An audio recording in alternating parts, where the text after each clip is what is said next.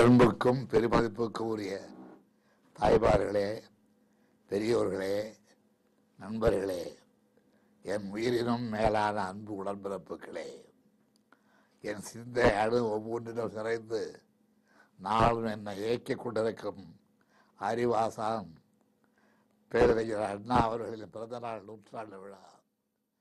தமிழர்கள் வாழும் இடமெல்லாம் எழுச்சி பொங்கிட இதயம் கழித்திட ஆண்டு முழுதும் கொண்டாட பெற்று இன்று நிறைவு விழா கலங்குவது இந்த நன்னாளில் சென்னை புதிகை தொலைக்காட்சி சென்னை வானொலி நிலையம் வாயிலாக தமிழக மக்களிடம் அண்ணா அவர்களின் பெருமைகளை நினைவு கூறுவதில் பெரிதும் மகிழ்ச்சி அடைகிறேன்.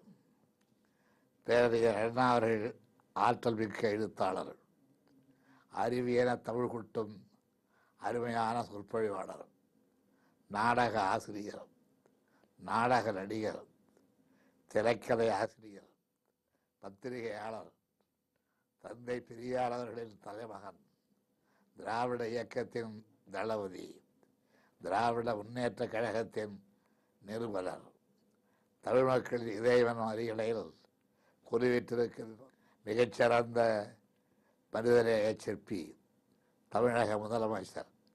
என பல்வேறு நிலைகளில் புத்தம் புதிய வரலாறுகளை படைத்த மாமேதை. பகுத்தறிவு பகலவன் தந்தை பெரியாளர்களை தலைவராக ஏற்றுக்கொண்டு தமது பொது வாழ்வை தொடங்கியவர் அண்ணா. பின்னாளில் தந்தை பெரியாளர்களோடு கருத்து வேறுபாடு ஏற்பட்டதன் காரணமாக பதினேழு ஒம்பது ஆயிரத்தி தொள்ளாயிரத்தி நாற்பத்தொம்போது அன்று திராவிட முன்னேற்ற கழகத்தை சென்னை ராயபுரத்தில் ராபின்சன் பூங்காவில் கொட்டும் மழையில் தொடங்கியவர். கடமை கண்ணியம் கட்டுப்பாடு எதையும் தாங்கும் இதயம் வேண்டும். கத்தியை தீட்டாதே புத்தியை தீட்டு. மாற்றார் தோட்டத்து மல்லிகைக்கும் மனம் உண்டு. ஒன்றே குலம் ஒருவரே தேவன்.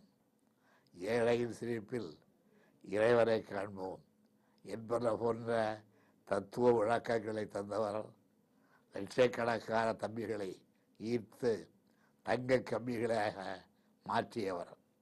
தம்பி உடையான் படைக்கு அஞ்சான் எனும் தொடரை தாராக பத்திரமாக தமிழகத்திலே வரவிட்டு இளைஞர் பட்டாளத்தின் துணையோடு களம்பல கண்டவர். சிறை கூடங்களை சிந்தனை தடாகங்களாக்கி மாநிலத்தில் மகத்தான எழுச்சியை ஏற்படுத்தி தமிழ் சமுதாயத்தின் தலையெழுத்தை மாற்றுவதற்கு வித்திட்டவர். அண்ணா அவர்கள் அரசியலில் ஈடுபட்டதால் ஜனநாயக நெறி தமிழகத்தில் புதிய வடிவம் பெற்றது. அண்ணா அவர்கள் உருவாக்கிய ஜனநாயக மாண்பு அனைவராலும் பாராட்டப்படுகிறது.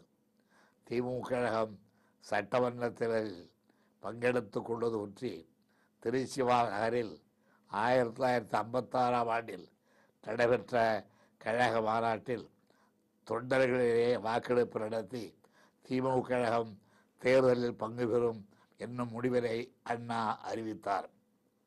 அதனைத் தொடர்ந்து ஆயிரத்தி தொள்ளாயிரத்தி ஐம்பத்தி ஏழில் நடைபெற்ற சட்டமன்ற தேர்தலில் கழகம் பங்கு பெற்று பதினஞ்சு தொகுதிகளில் வெற்றி பெற்று முதன் முதலாக பேரவையிலே இடம்பெற்றது அப்போது பேரவை தலைவராக தேர்ந்தெடுக்கப்பட்டிருந்த டாக்டர் கிருஷ்ணாராவ் அவர்களை பாராட்டி முப்பது நாலு ஆயிரத்தி தொள்ளாயிரத்தி ஐம்பத்தி அன்று அண்ணா உரையாற்றிய போது நம் நாட்டில் ஜனநாயகம் குழந்தை பருவத்தில் இருக்கிறது. நாங்கள் இது போன்ற பாராளுமன்ற அமைப்புகளில் நடவடிக்கைகளுக்கு புதியவர்கள். தங்களுடைய புன்சிரிப்போடு கூடிய கட்டளையினால் எங்களை திருத்த வேண்டும். பண்படுத்தப்பட்ட ஜனநாயகவாதிகளாக ஆக்க வேண்டும் என்று கேட்டுக்கொண்டார்.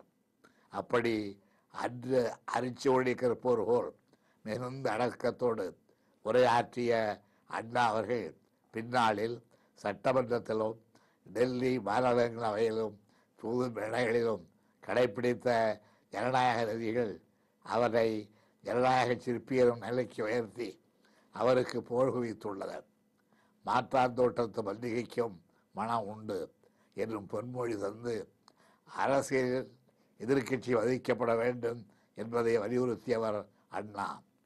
அதனை தமது செயல் திட்டங்கள் மூலம் மெய்ப்பித்தவர் அவர்.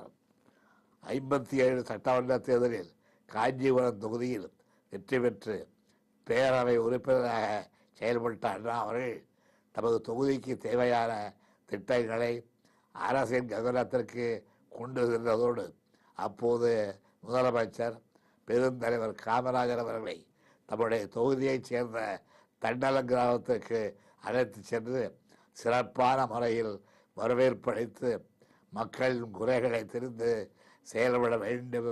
இங்கே வந்துள்ளார். அவரை அழைத்து வர வேண்டிய பொறுப்பு எனக்கு உண்டு. என் பொறுப்பை நான் நிறைவேற்றி விட்டேன் உங்கள் குறைகளை முதலமைச்சரிடத்தில் எடுத்து சொல்லுங்கள் என்று தமது தொகுதி மக்களை கேட்டுக்கொண்டார் எதிர்க்கட்சி உறுப்பினர் அண்ணாவை அழைத்த கூட்டத்துக்கு சென்றதா என முதலமைச்சர் காமராஜர் அவர்களும் அவரது கட்சியினர் எதிர்ப்பு தெரிவித்த போது மக்களை கூட்ட வேண்டும் ஆளுகிறவர்களுக்கு எதிரிலேயே அவர்கள் குறைகளை எடுத்து சொல்லப்பட வேண்டும் அதன் மூலம் உடனடி தீர்வுக்கு வழிகாணப்பட வேண்டும் என்கின்ற யோசனை அண்ணாதுறைக்கு தானே வந்தது. உங்களுக்கு வரவில்லையே என்று எதிர்ப்பு தெரிவித்தவர்களிடம் அண்ணாவை பாராட்டி கூறிவிட்டு விழாவில் கலந்து கொண்ட பெருந்தலைவர் காமராஜர் அவர்கள் அண்ணா பேசியதை அடுத்து மக்கள் குறைகளை போக்க வேண்டும் என்பதில் எனக்கும் திருவாரூர் அண்ணாதுரைக்கும் எந்த கருத்து வேறுபாடு இல்லை. உங்கள் குறைகளை கவனித்து நிச்சயம் தீர்த்து வைப்பேன் என்று மக்களுக்கு உறுதி கூறினார். இப்படி எதிர்கட்சியினர் ஆளுங்கட்சியைச் சேர்ந்த முதலமைச்சரையும் மற்ற அமைச்சர்களை அழைத்து விழாக்களை நடத்தி தங்கள் தொகுதி மக்களுக்கு தேவையான காரியங்களை செய்து கொடுக்க வேண்டும் என்பதற்கு தாவே ஒரு முன்மாதிரியாக திகழ்ந்து ஜனநாயகம் சிறக்க வழிகாட்டியவர் அறிஞர் அண்ணா. எதிர்க்கட்சி தலைவர்களை மதிக்கும் அண்ணா அவர்களின் அருமையான ஜனநாயக மாண்புக்கு மற்றொரு முக்கியமான வரலாற்று சிறப்பு வாய்ந்த நிகழ்ச்சியை கூறலாம். சென்னை மாநகராட்சிக்கு நடைபெற்ற தேர்தலில் திராவிட முன்னேற்ற கழகம் பெருவாரியாக வெற்றி பெற்று மாநகராட்சி நிர்வாகத்தை கைப்பற்றியது. அப்பொழுது சில நண்பர்கள் அண்ணா அவர்களுக்கு சிலை ஒன்றை வெடித்து சென்னை மாநகராட்சி சார்பில் அதை நிறுவுவதற்கு அனுமதி கேட்டார்கள். அதனை சற்று எதிர்பார்க்காத அண்ணா அவர்கள் மிகுந்த கோபத்தோடு தனக்கு சிலை வைப்பது கூடாது என மறுத்துவிட்டு சிலை வைப்பதென்றால் பெருந்தலைவர் காமராஜர் அவர்களுக்கு கொய்யுங்கள் என்று கூறி அதற்கு ஆவண செய்யுமாறு அறிவுரை கூறினார். அதன் பெயராகத்தான் சென்னை மாநகராட்சி சார்பில் அண்ணா சாலையில் பெரியார் பால பகுதியில் காமராஜர் அவர்களுக்கு கம்பீரமான சிலை வைக்கப்பட்டு அன்றைய பிரதமர் பண்டித ஜவஹர்லால் நேரு அவர்கள் அதை திறந்து வைத்தார்கள். இப்படி எதிர்க்கட்சிகளை ஆளுங்கட்சியும் ஆளுங்கட்சி எதிர்க்கட்சிகளும் மதிக்க வேண்டும் என்னும் அரசியல் நாகரிகத்தை தான் எதிர்க்கட்சியாக இருந்த பொழுதும் ஆளுங்கட்சி நிலைக்கு மாறிய போதும் தம்முடைய செயல்கள் மூலம் அறிவுறுத்தி போற்றருக்குரிய ஜனநாயக மாண்புகளுக்கு தமிழகத்திலே உயிர் ஊட்டியவர் பேரறிஞர் அண்ணா. ஆயிரத்தி தொள்ளாயிரத்தி அறுபத்தி ஏழில் அரசு கட்டில் ஏறிய அண்ணா அவர்கள் தமிழ் சமுதாயத்தின் முன்னேற்றத்துக்கு தேவையான திட்டங்களை தமிழக அரசு மூலம் முன்னுரையாக எழுத தொடங்கினார். சென்னை ராஜ்யம் மெட்ராஸ் ஸ்டேட். என இருந்த இந்த மாநிலத்தின் பெயரை மாற்றி தமிழ்நாடு என பெயர் சூட்ட வேண்டும் என்று விருதுநகர் வீரத்தியாகி சங்கரலிங்கனார் அவர்கள் எழுபத்தெட்டு நாட்கள் உண்ணால் ஒன்று கொண்டு மேற்கொண்டு உயிரிழந்த பின்னும் அவரது கோரிக்கை நிறைவேற்றப்படாமலே இருந்தது. ஆனால் அண்ணா அவர்கள் தமிழக முதலமைச்சராக ஆயிரத்தி தொள்ளாயிரத்தி அறுபத்தேழில் பொறுப்பேற்ற பிறகு இந்த மாநிலத்திற்கு தமிழ்நாடு என பெயர் சூட்ட வேண்டும் என தமிழக சட்டப்பேரவையிலே தீர்மானம் நிறைவேற்றி மத்திய அரசுக்கு அனுப்பப்பட்டு இருபத்தி மூணு பதினொன்று ஆயிரத்தி தொள்ளாயிரத்தி அறுபத்தெட்டு அன்று நாடாளுமன்றம் அத்தீர்மானத்திற்கு ஒப்புதல் சென்று சட்டமாகியது. தமிழ் மொழியை என்றும் பாதுகாக்கும் வண்ணம். தமிழகத்திற்கு ஆங்கிலம் தமிழ் ஆகிய ரெண்டு மொழிகள் போதும். இதை சட்டம் இயற்றினார் அண்ணா. தந்தை பெரியார் அவர்கள் சுயமரியாதை கோட்பாடுகளுக்கு அரசியல் அங்கீகாரம் அளிக்கும் முதல் நடவடிக்கையாக சுயமரியாதை திருமணங்கள் செல்லும் என சட்டம் இயற்றி பல ஆண்டுகளாக ஏற்கனவே நடந்து முடிந்த சுயமரியாதை திருமணங்களுக்கும் முன்ஜெதியிட்டு சட்ட பாதுகாப்பை தெரிவித்திருந்தார் ஆயிரத்தி தொள்ளாயிரத்தி அறுபத்தெட்டாம் ஆண்டில் சென்னையில் ஊரும் உலகம் பாராட்டும் வண்ணம் ரெண்டாவது உலக தமிழ் மாநாட்டை நடத்தி தமிழ் மொழிக்கு பெருமை சேர்த்தார்.